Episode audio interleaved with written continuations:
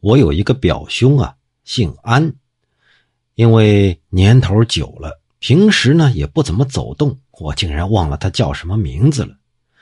呃，可我记得呀，我这姓安的表兄曾经有过一个狐狸精的朋友，经常在场院和菜园子里和那狐狸精是交谈呢。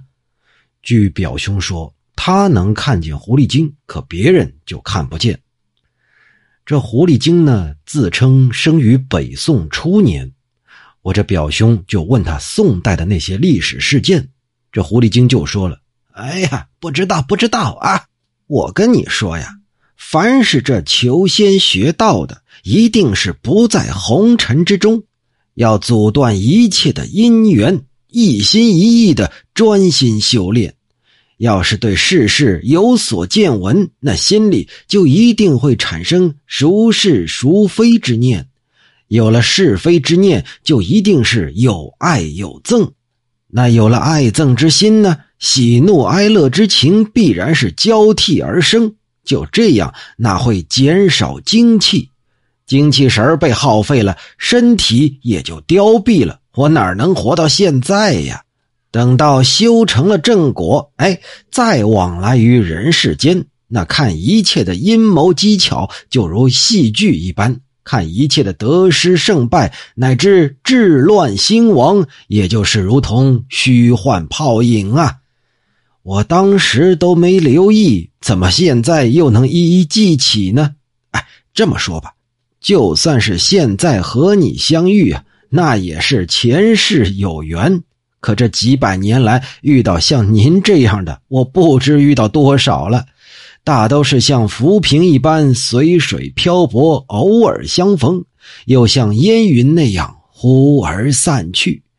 过去的言谈笑语，大多也都不记得了呀。听狐狸精这么一说呀，这个话题聊到这儿算是聊不下去了。当时在八里庄的三官庙还发生了一件雷击蝎虎的事儿，您就要问了，这蝎虎是什么呀？有些评书啊、相声里头会提到，说这人发抖了，抖成什么样呢？抖成跟蝎了虎子吃了烟袋油的似的。哎，就是那个蝎虎。蝎虎啊，就是一种壁虎。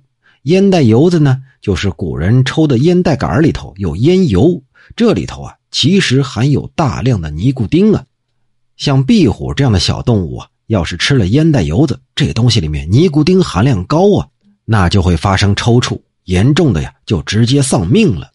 也正因为这八里庄的三官庙发生了雷击壁虎的事儿，我这姓安的表兄啊，就想起来另外一个话题，说这动物也好吧，器物也罢。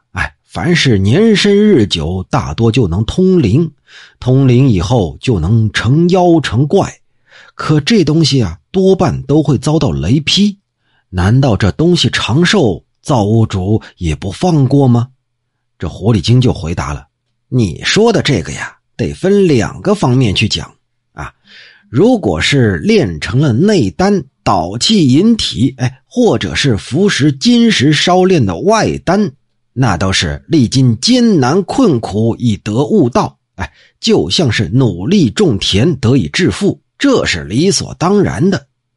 可若是诱惑梦魇、盗采精气、损人寿数、延自己的年龄，这就和抢劫偷盗没什么区别。